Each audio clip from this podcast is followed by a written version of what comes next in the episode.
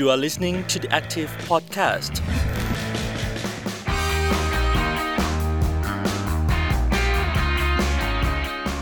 ค่ะ ยินดีต้อนรับคุณผู้ฟังเข้าสู่ช่วงเวลาของ The Active Podcast ค่ะ และใน EP นี้อยู่กับอัญชันอัญชัยศรีนะคะ วันนี้เราจะชวนคุณ ผู้ฟังทุกคนค่ะมาแบ่งปันเรื่องราวของการศึกษา แต่ไม่ใช่การศึกษาในแบบที่เราคุ้นเคยกันมากนักนะคะ เพราะว่าปกติแล้วเมื่อพูดถึงการศึกษาเนี่ยทุกคนก็จะมองถึงโรงเรียนที่มีรั้วอะไรอย่างนี้นะคะ แต่ว่าวันนี้ค่ะเราจะพูดถึงการศึกษาทางเลือกใช่ไหมคะ ซึ่งวันนี้เราก็ได้รับเกียรตินะคะ จากพ่อโจ้จุมพจน์นะคะศรียพันธ์นะคะ ผู้ก่อตั้ง Homeschool Network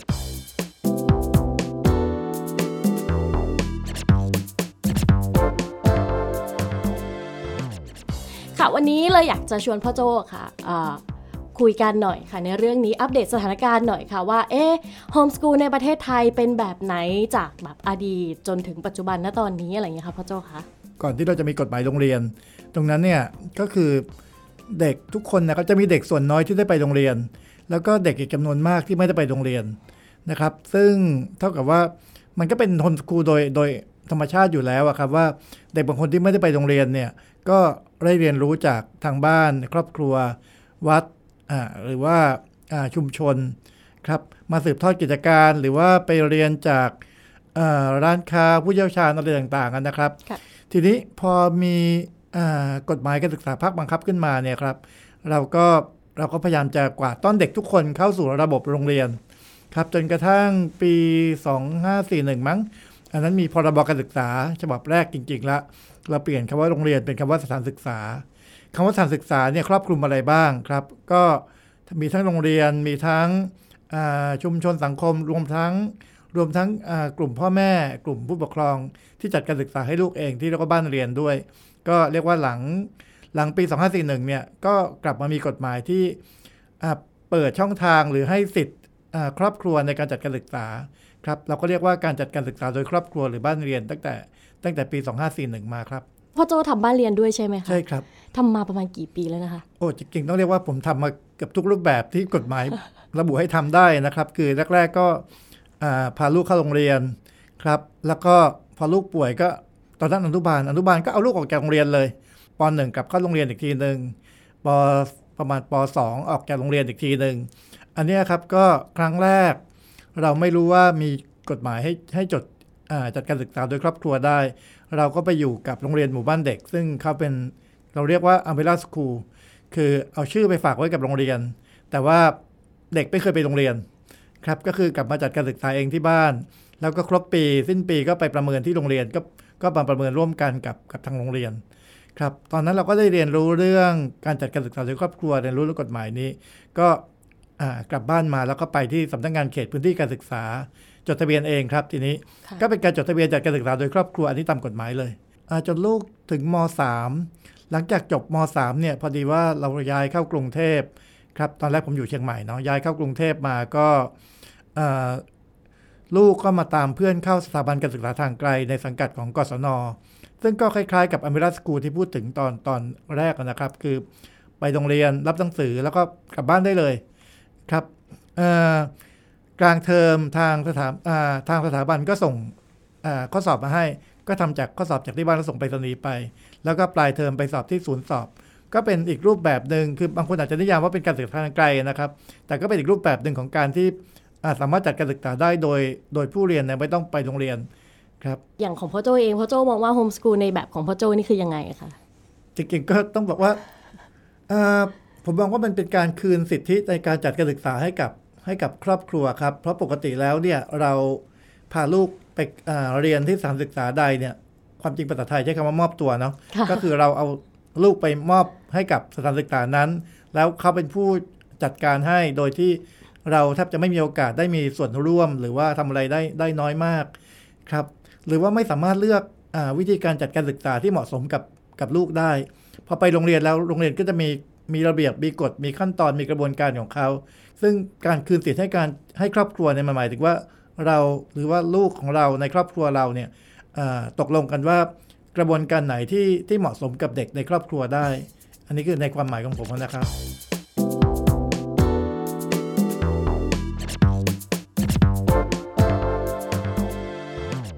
ริง ๆ พอพูดไปแล้วก็จะเห็นว่าเหมือนมีทางเลือกในการที่จะเรียนรู้มากขึ้น แต่ว่าจริง ๆ พออยู่ในประเทศไทยอย่างอย่างแชร์จากตัวหนูเองอะไรอย่างเงี้ยค่ะตั้งแต่เกิดมาเนี่ยจะรู้เลยว่า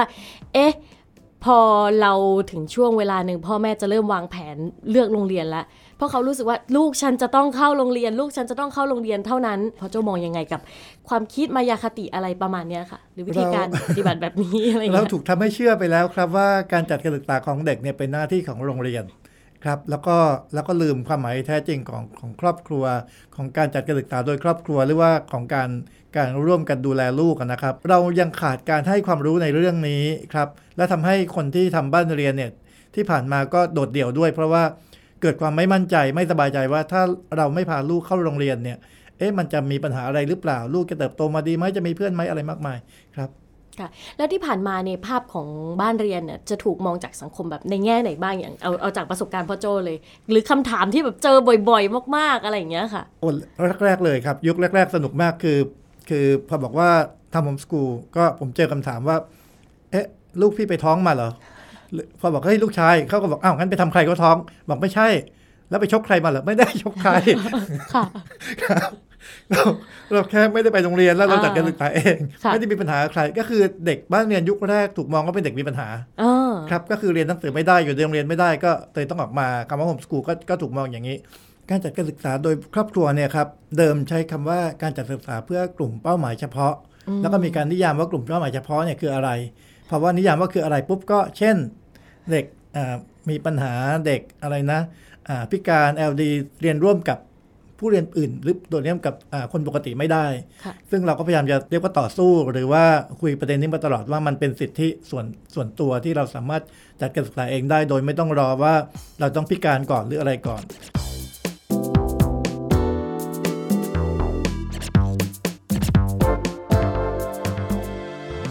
แล้วปัจจุบันค่ะอยากให้พ่อโจอัปเดตสถานการณ์หน่อยจากอะอย่างอดีตยังไม่แน่ใจเลยว่าเข้ามาในประเทศไทย มีเด็กจำนวนเท่าไหร่ที่อยู่ในระบบการศึกษาแบบนั้น แล้วก็ณปัจจุบันมีการเพิ่มขึ้นลดลงหรือแนวโน้มเป็นยังไงบ้างคะพ่อโจคะยุคแรกๆอะครับ ก็จะมีเด็กที่เรียกว่าอนอกระบบการศึกษาถ้าถ้าเดิมนะครับ ก็คือว่าไม่ได้จดทะเบียนอยู่ในช่องทางไหนเลย เราก็ยังหาข้อมูลไม่เจอเหมือนกันว่าเอ๊ะอยู่ตรงไหนแน่ เพราะว่ายังไม่มีการทำข้อมูลที่ชัดเจน ครับแต่ว่าพอหลังจากมีความชัดเจนเรื่องบ้านเรียนเพิ่มขึ้น มีการจดทะเบียนเพิ่มขึ้นเนี่ยจากแรกๆเนี่ยมีจดกันหลัก 10 ครอบครัวเท่านั้นเอง ก็ตอนนี้มากลายเป็นกันหลักพันเท่าที่เรามีข้อมูลกันอยู่ อันนี้คือช่องทางตรงนะครับว่าในการใช้ช่องทางการจัดการศึกษาโดยครอบครัว แต่ว่าถ้าเป็นช่องทางอื่นอย่างเช่นเราพูดถึงการเรียนทางไกลผ่าน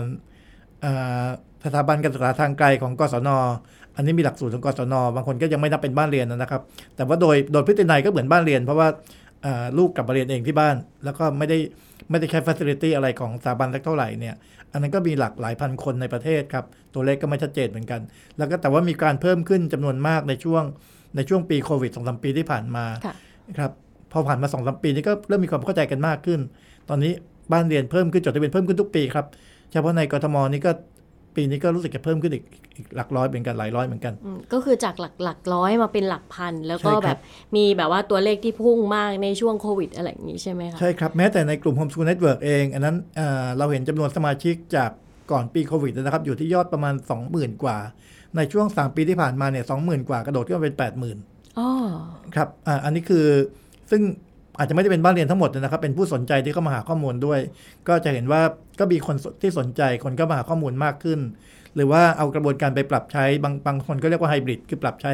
กับครอบครัวตัวเองมากขึ้นครับแล้วแล้วแล้วจริงๆ Homeschool Network นี่มีประมาณกี่ปีได้แล้วคะ ถ้านับเป็นตัวเลขกสิบลมเอ่อสิบกว่าปีอะครับๆตอนนั้นพ่อโจตั้งต้นจากอะไรคะทำไมแบบว่าอยากจะสร้างกลุ่มประมาณนี้ขึ้นมา ก็พอเราทำโฮมสกูลปุ๊บ ทุกคนก็มีคำถามก่อนเลยว่าอ้าวแล้วจะมาหาสังคมที่ไหน แล้วก็ หรือหาเพื่อนให้ลูกที่ไหน แต่ทีนี้พอเรามาเจอกันอะมีอยู่10 20บ้าน ตอนนั้น Facebook ยังเพิ่งเข้าเมืองเมืองไทยใหม่ๆด้วยซ้ำไป เราก็เลยใช้ Facebook เนี่ยครับเป็นเป็นช่องทางในการในการสร้างสังคมในการอ่าหาเพื่อนให้ลูกเล่นด้วยกัน หาพื้นที่แชร์กิจกรรมกันครับแรก ๆ เป็นพื้นที่แชร์กิจกรรมจนจนกระทั่งหลังๆ ก็กลายเป็น support กลุ่มสำหรับคนใหม่ที่เข้ามาแล้ว ไม่รู้จะทำยังไง ไม่รู้จะหาข้อมูลที่ไหน ไม่รู้จะไปติดต่อเขตแล้วก็บอกให้เขียนแผนการศึกษา ไม่รู้จะเขียนยังไง ไม่รู้จะประเมินยังไง ตรงนี้ก็เป็นเป็นตัวที่ support กลุ่มที่เข้ามาใหม่ ๆ ครับ อยากจะถามพ่อโจว่าเอ๊ะถ้ามีใครสนใจอยากจะทำเกี่ยวกับบ้านเรียนหรือโฮมสกูลเนี่ยค่ะ เขาจะต้องเริ่มต้นจากอะไร แล้วจะมีกระบวนการวิธีการดำเนินการยังไงบ้างอะคะพ่อโจตอนนี้ทุกคนหากระบวนการกันตลอดเวลานะครับ จะเห็นว่าโรงเรียนเนี่ยเป็นแค่หนึ่งทางเลือกเท่านั้นเองครับ เด็กๆหลายคนเนี่ยมีทางเลือกทางการศึกษาเยอะมากเลย แต่ว่ามันอาจจะเยอะเกินไปนะครับ คืออย่างเช่นเสาร์อาทิตย์ไปเรียนว่ายน้ำไปเรียนดนตรี ไปเรียนศิลปะ เรียนเยอะมาก แล้วก็โรงเรียนกลายเป็นความสำคัญอันดับรองด้วยซ้ำในหลาย ๆ ครอบครัวครับอยู่แล้วเพียงแต่ว่าตรงนี้ครับมันกินเวลาเด็กหรือมันกดดันเด็กมาก ถ้าเราสื่อสารกันได้ว่า สิ่งที่คุณเห็นว่าสำคัญแล้วคุณหาช่องทางได้ ครับเราเอาสิ่งนั้นมามาเป็นหลักสูตรการศึกษาของลูกได้ครับคุยกันให้ดีว่าลูกชอบอะไร เอาสิ่ง ที่ลูกชอบเอาสิ่งที่ลูกสนใจรวมถึงเป้าหมายหรือบริบทของครอบครัวเนี่ยมาเป็นมาเป็นหลักสูตรในการจัดการศึกษาแล้วนำหลักสูตรเนี่ยครับไปขอจดทะเบียนกับกับภาครัฐได้ครับ แล้วถ้าสมมติว่าสนใจปุ๊บนะคะจะต้องไปติดต่อที่ใครยังไงคะพ่อโจ อนุบาลกับประถมเนี่ยก็ไปที่สำนักสำนักงานเขตพื้นที่การศึกษาประถมศึกษา หรือเขาเรียกกันว่าสพปนะครับ อยู่ปกติก็จะอยู่ใกล้ๆบ้านครับหรือว่าถามโรงเรียนใกล้บ้านดูก็ได้ว่าโรงเรียนเนี้ยสังกัดอ่าสพปอะไร ส่วนของมัธยมก็จะชื่อสำนักงานเขตพื้นที่การศึกษามัธยมศึกษา หรือสพมก็ถามโรงเรียนมัธยมใกล้บ้านเหมือนกันว่า ว่าสังกัดอะไรแล้วก็ไปที่ไปที่เขตได้ ก็มีนิดนึงว่าการไปที่เขตในรอบแรกๆอ่ามีรายงานออกมาจากสมาชิกของเราจำนวนมากอะนะครับว่าว่าอ่าเจ้าหน้าที่จะพยายามเกลี้ยกล่อมให้ให้กลับเข้าโรงเรียน หรือค่ะว่าไม่ให้ข้อมูลที่ถูกต้องอ่าครับ หรือบางแห่งเนี่ยอืม ไม่รู้กฎหมายหรือว่าไม่ยอมให้จดจดทะเบียนด้วยซ้ำไปค่ะเพราะว่าไม่รู้ว่าสามารถเขตนะครับไม่รู้ว่าจดสามารถจดทะเบียนได้ก็มีครับ ดังนั้นก็แนะนำว่ามาคุยกันในกลุ่ม Home School Network หรือเซิร์ชในใน Facebook ครับมันจะนอกจากกลุ่มของเราตอนนี้มีอีกหลาย ๆ กลุ่มที่ที่คอยให้ความช่วยเหลือ คอยให้ข้อมูลพวกนี้อยู่ครับ ถ้าเกิดว่ากฎหมายจะต้องให้อำนาจกับทางเครือข่ายจะต้องเป็นในแบบไหนลักษณะยังไงครับ ก็ควรจะต้องเปิดช่องให้ ภาคเอกชนเข้ามามีส่วนร่วมในการในการจัดการศึกษาได้นะครับ ซึ่งต้องพูดว่าพรบเนี่ยเปิดกว้างนะครับ แต่ว่าจะเห็นว่าพรบใหม่เนี่ยระบุรายละเอียดคืออ่า40 กว่าหน้า แล้วก็ระบุไปเลยว่าเด็กต้องเรียนอะไรต้องทำอะไรต้องคือ คือมันแทนที่จะเปิดกว้างเนี่ยกลับกลายเป็นเจาะจงลงไปอีก ถ้าถามถามในมุมผมคือ คือ คุณเขียนจะให้เกินหนึ่งหน้าได้ไหมอ่าครับแล้วก็เขียนในลักษณะของเปิดกว้างให้พื้นที่เนี่ยได้มีได้มีพื้นที่ในการทำงาน ได้มีการคิด ได้มีนวัตกรรมใหม่ ๆ เกิดขึ้น แต่การเขียนมา 43 หน้า 40 กว่าหน้า แล้วก็มีรายละเอียดชนิดที่ว่ากระดุกกระดิกไม่ได้เลยต้องอย่างนั้นต้องอย่างนี้ต้องอย่างนี้เต็มไปหมดเลยเนี่ย มันทำให้ให้ผู้ปฏิบัติงานนะครับ ฝ่ายประชาชนไม่ค่อยเดือดร้อนหรอกครับเพราะว่าเราไม่ค่อยจะสนใจอยู่แล้ว แต่ผู้ค่ะปฏิบัติงานฝ่ายรัฐเองเนี่ยไม่กล้าอ่า ทำอะไรใหม่ๆ เพราะกลัวว่าจะผิดกฎคือ 40 กว่าหน้าคุณอ่านเนี่ยคุณยังจำไม่ได้เลยว่าเนื้อหาเขาว่ายังไงบ้างอืมครับ ดังนั้นพอไม่กล้าเนี่ยก็จะเกิดการไม่ทำดีกว่า ไม่ทำย่อมไม่ผิด หรือว่าทำแบบเดิมย่อมไม่ผิดอะไรอย่างเงี้ยครับ ก็จะทำให้ยากที่จะที่จะขับเคลื่อนการศึกษาไปสู่สู่อ่ามิติใหม่ หรือว่าอ่าสู่ความเข้าใจใหม่ ๆ ได้ครับ ค่ะ ก็คือว่า อันนี้ที่เราพูดกันก็คือร่างพรบที่เขากำลังทำอยู่ใช่ไหมคะพ่อโจ้ใช่ครับหอยังไงใช่ครับกำลังเนี่ย จะผ่านไม่ผ่านจะอะไรกันอยู่เนี่ยตอนนี้ครับถึงขั้นไหนแล้วแล้วก็ต้องลุ้นอะไรยังไงกันอีกไหมคะกับพรบฉบับนี้ยังยังรุ้นกันอยู่อีกหน่อยครับยังรุ้นอีกหน่อย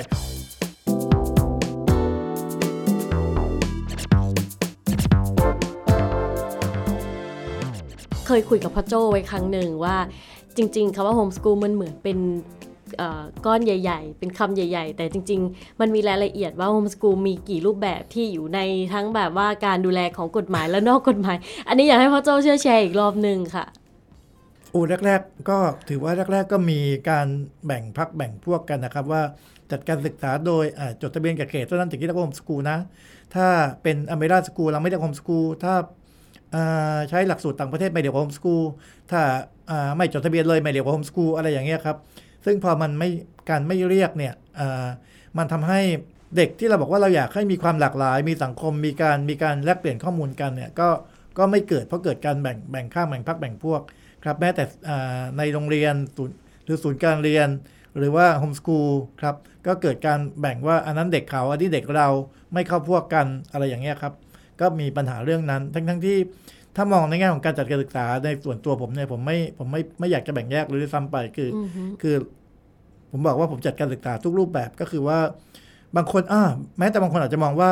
ถ้าเราจัดการศึกษาแบบจดทะเบียนกับเขตเสร็จแล้วเราเลิกเข้าโรงเรียนอ่าทำไมคุณไม่สำเร็จ คุณไม่สักเซสในการจัดการศึกษาแบบโฮมสกูลเหรอซึ่งมันก็อาจจะไม่ใช่เสมอไป เพราะว่าเรามีสิทธิ์เลือกว่าช่วงนี้ปีนี้เนี่ย เราอยากจะเข้าโรงเรียนอย่างสามปีสามปีสุดท้ายของมปลาย ถ้าเด็กที่อยากจะเข้ามหาวิทยาลัยเนี่ย ผมก็ยังเคลียร์บอก ถ้าไม่ได้ติดอะไรเข้าโรงเรียนไปเลยก็ได้ เพราะว่ามันเหมาะสมกับการส่งส่งเด็กเข้ามหาวิทยาลัยครับเพราะว่าการจัดการศึกษาเองที่บ้านบางทีเราก็ไม่รู้ว่าระบบมหาวิทยาลัยเขาเขายังไงกัน ซึ่งอันนะช่องทางตรงของการเข้าโรงเรียนเนี่ยอาจจะเหมาะสมกว่า การจัดการศึกษาโดยครอบครัวหรือโฮมสกูลนี่มันน่าจะหมายถึงการที่คืนอำนาจให้กับให้กับพ่อแม่ให้กับครอบครัวเป็น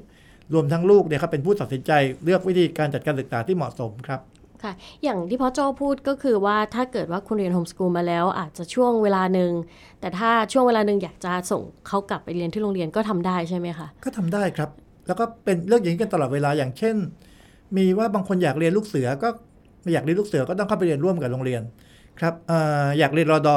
อันนี้ต้องหาโรงเรียนเรียนร่วมแน่นอนเพราะว่าไม่งั้นคุณติดกฎหมายเรื่องทหารละไม่เรียนรอดอไม่ได้อย่างเงี้ยครับ หรือว่า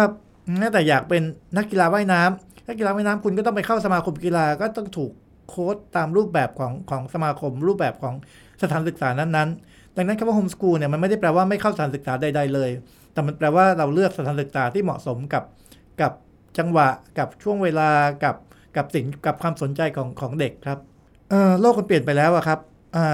คณิตศาสตร์วิทยาศาสตร์แบบที่เราเรียนอยู่ก็อาจจะไม่ได้จำเป็น มันอาจจะมีวิชาใหม่ๆ เพิ่มขึ้นมา วันนี้เราอาจจะเรียนเรื่องเรื่องอเทคโนโลยีและสิ่งแวดล้อม เราอาจจะเรียนเรื่อง climate change เราอาจจะเรียนเรื่องอาความเท่าเทียมกันในสังคม ซึ่งมันจะอาจจะแตกต่าง เนื้อหาอาจจะแตกต่างจากสิ่งที่เคยเชื่อกันมาว่า เนื้อหาการเรียนเนี่ยทำไมเด็กไม่เรียนคณิตศาสตร์ทำไมไม่เรียนวิทยาศาสตร์ครับก็ก็เหมือนกับก่อนหน้าหน้าสมัยก่อนที่จะมีคณิตศาสตร์วิทยาศาสตร์พวกนี้ว่าว่าเราก็เคยเรียนสิ่งอื่นเราก็เคยเชื่อในสิ่งอื่นมาก่อนค่ะแล้วเราก็เคยเคยมองว่าคณิตศาสตร์วิทยาศาสตร์อะไรพวกเนี้ยเป็นวิชาของของอา ฝรั่งของตะวันตกเราไม่จำเป็นต้องเรียนหรอกอืมครับ หรือ10 20ปีที่แล้วนี่เองอาภาษาอังกฤษหลายโรงเรียนก็ไม่ให้ความสำคัญเพราะมองว่าเอ้ยเด็กคือเดี๋ยวจบไปก็ทำงานอยู่ในตลาดเนี่ยจะไปจะไปใช้ภาษาอังกฤษทำไม ไม่ให้ความสำคัญกับภาษาอังกฤษ วันนี้ก็อาจจะไม่ให้ความสำคัญกับคอมพิวเตอร์ครับค หรับรือจริง ๆ แล้วสิ่งที่มันเป็นกรอบกติกาสร้างขึ้นมา มันเพื่อที่จะทำให้การอ่าจัดการคนจำนวนมากเป็นไปได้ในทิศทางเดียวกันอะไรอย่างนี้ไหมคะพ่อโจก็ผมไม่ฟันธงแล้วกันครับ ผมคิดว่ามันเราเราเชื่อพอเราเชื่อตามๆกันมา มันมีความหนืดของความเชื่อเนาะที่จะค่ะที่จะเปลี่ยนแปลง โดยเฉพาะส่วนหนึ่งก็คือผู้ใหญ่เองก็อาจจะไม่อยากเปลี่ยนแปลง เพราะว่ารู้สึกว่าไม่คุ้นเคย ตอนนี้แค่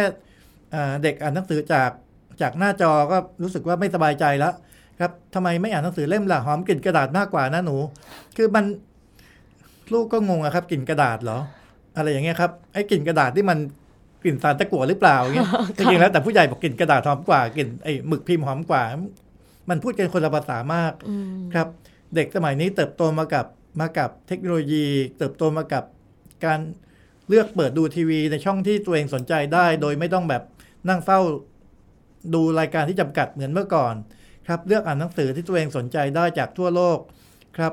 ก็อันเนี้ยอยากให้อยากให้ผู้ใหญ่มาทำความเข้าใจกับโลกของเด็ก ๆ เพิ่มขึ้นด้วยซ้ำไปถ้ามอย่างนี้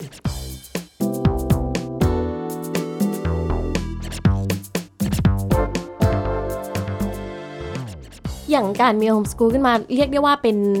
ทางเลือกการศึกษาอีกแบบหนึ่งไหมคะ หรือว่าเป็นการศึกษานอกระบบไปเลย กฎหมายการศึกษาเราแบ่งการศึกษาเป็น 3 แบบนะครับ คือในระบบนอกระบบและตามอัธยาศัยค่ะครับอ่าการจัดการศึกษาแบบโฮมสกูลเนี่ย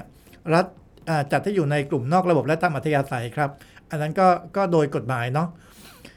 แต่คำว่าทางเลือกอันเนี้ยผมผมผมผมว่าเป็นคำที่ดีคือ จริง ๆ มันไม่ควรจะมีทางหลักทางเลือกอะครับ เราทุกคนควรจะเลือกการจัดการศึกษาได้ คือเราทุกคนควรจะเลือกได้ค่ะ อย่างทุกวันนี้ก็จะได้ยินคำว่าเด็กหลุดนอกระบบเยอะหนูก็เลยอยากจะถามตรงนี้ว่าเอ๊ะถ้าสมมติว่าเป็นทางเลือกการศึกษาแล้ว ถ้าเด็กเลือกที่จะไปเรียนโฮมสกูลอันนี้ก็ก็ก็ก็อยู่ในกลุ่มนั้นไหมคะ หรือยังไง พออะพอบอกว่าเด็กเด็กหลุดนอกระบบจริง ๆ ทุกคนก็จะมองแต่ตัวเลขที่สพทหรือตัวเลขที่รัฐเขาเขาถือไว้อยู่อะค่ะ ก็เราก็จะตกใจฮะจริงๆแล้วถ้าถ้า ดูยุคก่อนเนี่ยอ่าเราจะพบอะไรนะเจ้าสัวจบป .4 กันหลายคนนะครับค่ะแปลว่าจริงๆแล้วเจ้าสัวเหล่านั้นไม่ได้เลิกเรียนครับเขายังเรียนหนังสืออยู่อย่างต่อเนื่อง เพียงแต่ว่ากระบวนการเรียนนะไม่ได้อยู่ในในการควบคุมของรัฐ ถ้ารัฐห่วงว่าเด็กออกจากโรงเรียนมาแล้วเนี่ยจะไม่ได้รับการศึกษาเนี่ยครับความจริงสิ่งที่รัฐควรจะทำซึ่งกฎหมายก็โดยพรบเนี่ยก็ก็บอกอยู่แล้วว่ารัฐควรจะทำก็คือมาส่งเสริม เด็กที่ออกมาจากจากโรงเรียนเนี่ยค่ะที่เขาก้าวเท้าไปโรงเรียนเนี่ยให้ได้รับการศึกษาต่อเนื่อง ในรูปแบบใด ๆ มากกว่าที่จะจะตกใจว่าเด็กหลุดจากนอกระบบ แล้วก็พยายามจะกวาดต้อนเด็กเหล่านี้เขากลับเข้าสู่ระบบโรงเรียนค่ะ ซึ่งซึ่งมันก็น่าจะเป็นแบบนั้นในปัจจุบันเท่าเท่าเท่าที่เห็นหรือ ก็น่าจะเป็นแบบนั้นแต่มันไม่เกิดขึ้นนะครับ คือโรงเรียนยังเป็นยังเป็นอ่าประเด็นใหญ่ยังยังเป็นเหมือนกับเป็นความเชื่อใหญ่ๆกันในสังคมอยู่ ถ้าถ้าถามผมมันก็ส่วนหนึ่งก็คือคงจะเรื่องของงบประมาณเพราะว่าสปทที่ถืองบมากที่สุดในประเทศละ ค่ะ คือคือวันนี้เราบอกว่า เราบอกว่า เอ๊ะทำไมอ่าเด็กทำงานไม่เป็นก็อาชีวะ เด็กอาชีวะเหลือนิดเดียว เพราะว่าเราไม่พยายามส่งเสริมเด็กอาชีวะกันเลย เราบอกว่าเด็กต้องต้องเข้าโรงเรียนเรียนม .6 ต้องเข้ามหาวิทยาลัย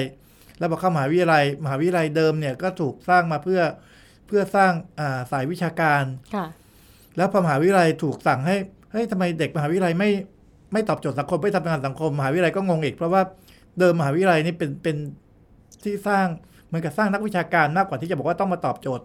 ตอบโจทย์ว่าทำงานในสังคมอืมซึ่งอันนั้นน่าจะเป็นหน้าที่ของของสายอาชีวะ คือสคือโรงเรียนที่สอนให้เด็กทำงานค่ะแต่ปรากฏว่าสิบยี่สิบปีมานี้อาชีวะถูกถูกด้อยค่ามาโดยตลอดอืมตอนที่พยายามจะมาฟื้นฟูกันแต่เห็นไหมครับว่า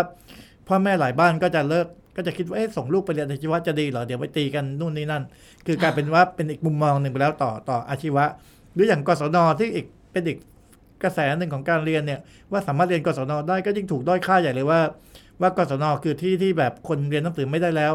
หาวิธีเรียนไม่ได้แล้วต้องมาเรียนกศนครับส่วนโฮมสกูลที่ยังดีว่า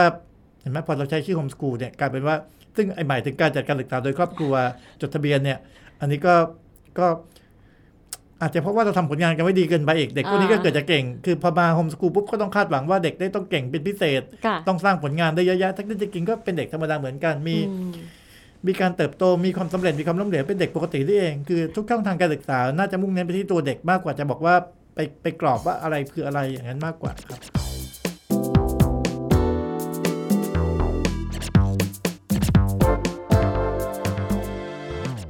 อาจจะมีหลายคนยังไม่รู้อันนี้อันนี้หนูก็ถามเผื่อด้วยค่ะว่าเอ๊ะแล้วโฮมสกูลที่เราทำกันอยู่นะคะมันมีงบประมาณสนับสนุนไหมคือบางที พอพูดถึงโฮมสกูลเสร็จปุ๊บทุกคนก็จะมองว่าอะ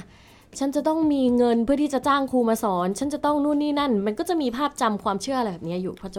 อ๋อมีครับมีรัฐให้เงินสนับสนุนก็ก็เหมือนกับอ่าลูกไปโรงเรียนนะนะครับ คือถ้าเราไปโรงเรียนเนี่ยปกติ รัฐจะจ่ายเงินสนับสนุนรายหัวของนักเรียนเนี่ยไปที่โรงเรียนอือฮึครับ ซึ่งทำให้โรงเรียนใช้เงินตรงนั้นนะบริหารการศึกษาได้ ก็ถ้าเราจัดการศึกษาเองครับ อันนี้ก็รัฐก็จ่ายให้เราอะนะครับ ถึงแม้จะช้าบ้าง อะไรบ้างค่ะครับ มีอยู่ครับก็อ่าปีหนึ่งต่อคนเนี่ย ตกประมาณสักเจ็ดแปดพันบาทจนถึงอะมันก็ไล่ขึ้นไปรายปีนะครับ จนถึงหมื่นกว่าบาทประมาณต่อปีต่อคนอืมครับตอนนี้ความจริงเราก็เรียกร้องส่วนอื่นๆอยู่ด้วยนะครับ อย่างเช่นอ่านมโรงเรียน ซึ่งเอ๊ะเขาแจกนมโรงเรียนได้ แต่ไม่เห็นแจกแจกนมให้บ้านหรือว่าพวกอ่าชุดเครื่องแบบ ซึ่งเป็นส่วนที่ของนอกเหนือจากไอ้เงินสนับสนุนนะครับค่ะเขาแจกให้โรงเรียนได้เอ๊ะถ้าอย่างนั้นถ้าโฮมสกูลเรามีเครื่องแบบของเราเองเป็นเสื้อยืดกางเกงขาสั้นเขาไม่เห็นมาแจกเราบ้างอะไรอ่าก็จะก็จะไม่มีส่วนนั้นเข้ามาสนัยับงสนุนไม่มีส่วนนั้นใช่ไหครับเราก็เราก็อ่าเรียกร้องกันอยู่ครับ งั้นการเลือกแบบนี้ที่นอกเหนือจากโรงเรียน ไม่ว่าจะเป็นโฮมสคูลกศนอะไรอย่างเงี้ยค่ะพ่อโจถือว่าเป็นทางเลือกการศึกษาที่รองรับเด็ก ๆ ที่เขาแบบว่าสนใจที่จะเรียนเองอะไรอย่างนี้ได้ไหมเอ่อ ผมจะแค่คำว่าโลกมันเปลี่ยนไปแล้วครับ คือถ้าเป็นเป็นเมื่อก่อนเนี่ย เรามีทีวีอยู่ 4 ช่อง 3 5 7 9อ่าไทยพีบีเอสมาทีหลังเลยค่ะก็อ่าเลือกไม่ได้มันก็ดูได้อยู่แค่นั้น ปัจจุบันเนี้ยอ่าเรามีถ้าเรียกว่าสื่อหลักอย่างโทรทัศน์เนี่ยครับ มีสตรีมมิ่งมีหลายยี่ห้อ มีการดูจากคอมพิวเตอร์ของตัวเอง มีการดูใน YouTube ครับ คือ คือทางเลือกของการใช้ชีวิตหรือของของการจัดการศึกษาเนี่ยมันหลากหลายเพิ่มขึ้นครับเด็กสามารถเข้าถึงข้อมูลเข้าถึงการศึกษาได้จาก เรียกว่าจากทั่วโลกแล้วก็เห็นข้อมูลข้อมูลทั่วโลกในในเวลาเดียวกันนะครับ ดังนั้นถ้าถ้ามองในอีกมุมหนึ่งก็คือว่ารัฐก็ควรจะควรจะปรับตัวให้เท่าทันกับกระบวนการเหล่านี้ ว่าผู้เรียนเนี่ยไม่จำเป็นต้องถูกฟิกด้วยอ่าช่อง 3579 เหมือนในอดีต แต่ว่าเขาสามารถเรียนรู้ผ่าน ผ่านเครื่องมือและกระบวนการที่หลากหลาย ไม่ได้ถูกจำกัดอยู่ที่วิชาสังคมที่มีเนื้อหาจำกัดอยู่แค่นี้ ภาษาไทยมีเนื้อหาจำกัดอยู่แค่นี้ครับภาษาไทยเขาสามารถเรียนภาษาไทยในรูปแบบที่หลากหลาย อย่างมีเว็บบางเว็บให้เด็กก็ไปเขียนนิยาย เด็กเขียนนิยายเก่งมากเลย แต่สอบภาษาไทยก็ยังตกอยู่ดี ทั้งที่เด็กคนนี้เขียนนิยายเก่งมาก ยอดวิวเป็นล้านค่ะครับแต่ว่าพอเราเข้าไปดูโอ้โหเด็กใช้ภาษาวิบัติมากเลยแต่ยอดวิวเป็นล้านนั่นแปลว่าเขากำลังขับเคลื่อนภาษาไปสู่ ไปสู่มิติใหม่อืมที่เป็นยุคสมัยของเขาเองค่ะในมุมของเราก็เรารู้สึกว่าโอ้ภาษาทำไมวิบัติอย่างนี้เอ๊ะอย่างนี้นี่ไม่มีทางได้รางวัลแบบรางวัลเวทีใหญ่เลยเนาะอ่าค่ะอ่าแต่ว่าเวทีใหญ่ที่เราพูดถึงเนี่ยครับอาจารย์อายุ 60 เขียนนิยายเวทีใหญ่ได้รางวัลเวทีใหญ่ แต่ว่ามียอดคนอ่านก็เป็นคนอายุ 60 ด้วยกันเนาะค่ะครับแต่เด็กๆไม่อ่านอ่าครัฮะบแม้แต่นิยายในอดีตนิยายชั้นครูเด็กๆไม่อ่าน แต่ว่าเด็กๆอ่านนิยายในรูปแบบของเขาเองอืมครับ แต่ว่าเห็นไหมครับ แค่นี้ก็เห็นเห็นความความ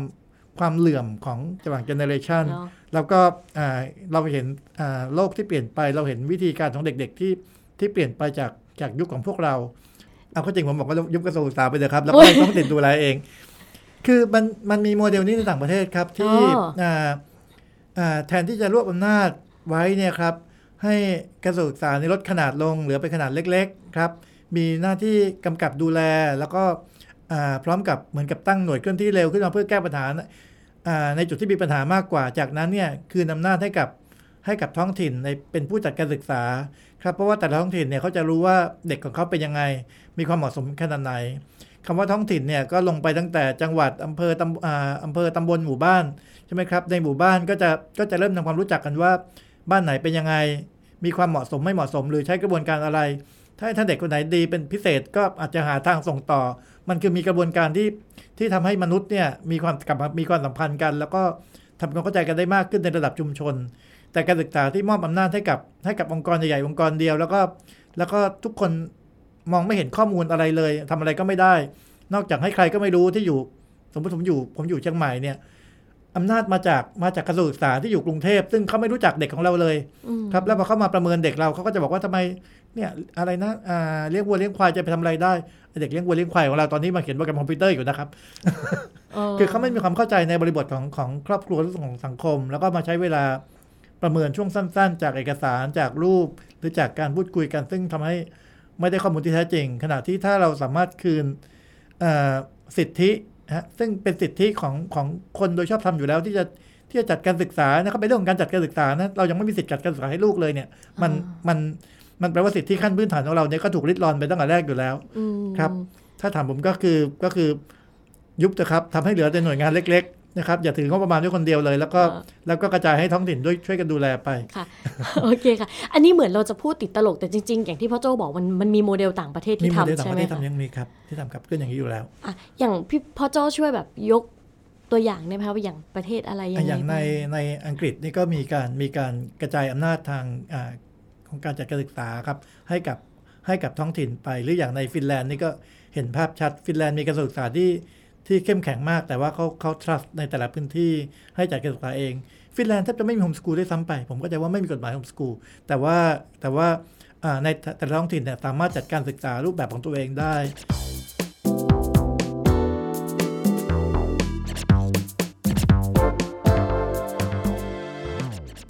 พ่อโจอยากจะมีอะไรเพิ่มเติมเกี่ยวกับมุมมองของโฮมสกูลเอง หรือว่ามุมมองของพรบการศึกษาเองไหมคะ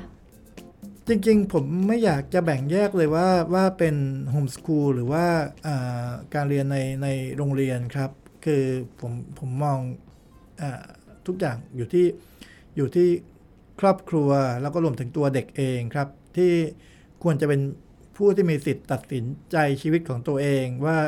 จะเรียนหรือว่าจะจัดการศึกษาในรูปแบบไหน ถ้าครอบครัวรวมถึงลูกอ่าสบายใจที่จะเข้าโรงเรียนก็เข้าโรงเรียน ถ้าไม่สบายใจที่จะเข้าโรงเรียนครับ หรือมองเห็นว่าบางวิชาเนี่ยขัดต่อพัฒนาการขัดต่อความเชื่อ ก็ถ้าเป็นผมก็บอกว่าผมก็บอกลูกว่าทิ้งเลยลูกวิชานี้ไม่ต้องไปเรียนมันครับ หรือว่าถ้าเข้าโรงเรียนไปก็อ่าอาจจะบางครอบครัวอาจจะไม่ไม่สามารถเลี้ยงลูกเองได้ใช่ไหมครับ แต่ว่าการเข้าโรงเรียนเนี่ย เราอาจจะมองว่าโรงเรียนเป็น เป็นที่พักของเด็กในยามกลางวันได้ แล้วก็จากนั้นเนี่ยอพอกลับบ้านมา พ่อแม่อาจจะเลือกในการในการคุยกับลูกว่าอาจจะจัดการศึกษากันเองยังไงได้ในอาจจะในช่วงช่วงค่ำซึ่งหลายๆว่าบ้านทำเนาะเพียงแต่ว่าตอนนี้เราไปให้เครดิตโรงเรียนมากจนกระทั่งว่า เกรดก็ต้องทำกลับบ้านมาเรียนพิเศษก็ต้องเรียน กีฬาก็ต้องได้ดนตรีก็ต้องได้ ซึ่งบางที พ่อแม่หรือครอบครัวหรือแม้แต่เด็กเองอาจจะให้ความสำคัญกับกีฬาดนตรีหลังเลิกเรียนมากกว่า เพียงแต่ว่าการอยู่ในโรงเรียนใช่ไหมครับ ก็ถูกสังคมเหมือนกับว่าอ่าผลักให้เด็กต้องใช้เวลากับกับการทำเกรด กับการทำคะแนนกับการท่องหนังสือด้วยอ่าเราพูดถึงการบ้านแล้วกันค่ะครับว่าเด็กเรียนโรงเรียนปุ๊บกลับมาถึงเนี่ยอ่าบางคนใช้เวลาทำกันบ้านแป๊บเดียวก็เสร็จชั่วโมงเดียวก็เสร็จบางคน 2 ชั่วโมงบางคน 3 ชั่วโมง บางคนต้องให้พ่อแม่มาช่วยทำ จะเห็นว่าเวลาการใช้เวลาตรงนี้ไม่เท่ากัน ซึ่งทำให้เวลาของเด็กที่เขาจะจะจัดการศึกษาด้วยตัวเอง หรือจะทำในสิ่งที่ตัวเองสนใจเนี่ยลดน้อยลงไป ครับเด็กบางคนอาจจะใช้เวลากับการกลับบ้านมาเล่นกีตาร์แต่ว่าถ้าการบ้านไม่เสร็จก็จะถูกครูมองว่าเด็กคนนี้ขาดวินัย ทั้งนั้นที่สิ่งที่เขามีคือเขากำลังมีวินัยในการฝึกกีตาร์ทุกวันของเขาวันละสองชั่วโมง แต่การบ้านน่ะมากินเวลาของเขา แม้แต่เวลานอน ตอนนี้เราจะเห็นว่าเด็กหลายๆคนก็บอกว่า ต้องทำการบ้านถึงสี่ห้าทุ่มเที่ยงคืน แล้วตื่นตอนเช้าตีห้าหกโมงต้องรีบตื่นไปโรงเรียน แล้วคำว่าเด็กต้องนอนวันละแปดชั่วโมงหายไปไหนครับ self-discipline ก็หายไป เราไม่ได้สอนเด็กให้มี self-discipline เลย เรากำลังสอนเด็กให้ให้ต้องฟังคำสั่งจากผู้มีอำนาจหรือจากภายนอกเท่านั้น คือคือถ้ามองภาพรวมจริงใหญ่ ๆ มันก็เหมือนกับกับกับที่เรากำลังบอกว่าโอ้มันมันจะมีอำนาจรวมอยู่จุดหนึ่งแล้วก็กระจายลงไป ใช่ครับ เราครับเราควรจะคืนอำนาจให้ตั้งแต่เด็กเลยครับว่าเด็กเนี่ยมีมีสิทธิที่จะเลือกโดยผู้ใหญ่ตะกี้ผมใช้คำว่าช่วยกำกับอืมใช่ไหมครับว่าการศึกษามีหน้าที่ช่วยกำกับ พ่อแม่ก็ช่วยกำกับว่าสิ่งที่ลูกเลือกเนี่ยบางทีมันมันอาจจะไม่เหมาะสมในเวลานี้ฮะซึ่งซึ่งสิ่งเหล่านี้เนี่ยบางทีกว่าผู้ใหญ่จะจะเข้าใจเด็กๆเนี่ยมันใช้เวลาครับเราอยากให้อยากให้ก็เข้าใจว่าเราไม่ได้รองให้เกิดขึ้นเดี๋ยวนี้ แต่ว่าว่าพยายามทำความเข้าใจกับกับเด็ก แล้วก็รับฟังเขาหน่อย โดยเฉพาะกับ กับโลกที่มันเปลี่ยนไปในในสายตาของเด็กๆครับ ถ้าเราเราเชื่อว่าเด็กๆ เติบโตเองได้ เด็ก ๆ มีเสรีภาพที่จะที่จะจัดการศึกษาด้วยตัวเองได้นะฮะที่จะอะไรนะ เติบโตเป็นผู้ใหญ่มีทางเลือกที่เหมาะสม แล้วไม่ทำให้สังคมวุ่นวายได้ ถ้าเราไม่เชื่ออย่างนั้นแต่เราไปเชื่อว่าถ้ามาเรียนไม่เหมือนกันมันจะวุ่นวาย ถ้ามันไม่มีทรงผมที่เหมือน ที่ตัดเกลียนเดี๋ยวเด็กมันจะไม่มีวินัย ถ้ามันคือเป็นความเชื่อของผู้ใหญ่รุ่นก่อนทั้งนั้นเลย ครับ โดยที่เราไม่ไม่เชื่อว่า การคืนอำนาจให้กับสังคมเนี่ยจะทำให้สังคมเติบโตและเข้มแข็งต่อไปได้ เราอาจจะยังขาดความเชื่อตรงนั้นครับโอเคค่ะพ่อโจวันนี้เราคุยกันค่อนข้างที่จะยาวนานมากยังไงก็ขอบคุณพ่อโจมากก็คือเอาจริง ๆ ก็ได้หลาย ๆ หลาย ๆ มุมมองมันอาจจะไม่ได้พูดแค่เรื่องของโฮมส o ูลอย่างเดียวแหละแต่ มันก็แตะไปถึงเรื่องของพรบการศึกษาหรือนโยบายต่างๆ ที่จะมาสนับสนุนสิ่งนี้ให้มันเกิดขึ้นได้จริงครับๆอะไรอย่างเงี้ยค่ะพ่อโจค่ะยังไงวันนี้ขอบคุณพ่อโจมากๆนะคะที่มาคุยกัน ยังยังคุยกันต่อได้อีก หรืออาจจะยินดีครับ มีครั้งต่อๆไปอะไรเงี้ยเดี๋ยวเดี๋ยวจะจะลองดูนะคะพ่อโจยินดีมากเลยครับ โอเคค่ะยังไงวันนี้ขอบคุณพ่อโจมากเลยนะคะ ครับ ขอบคุณมากครับ ค่ะ ดีครับ You are listening to the Active Podcast.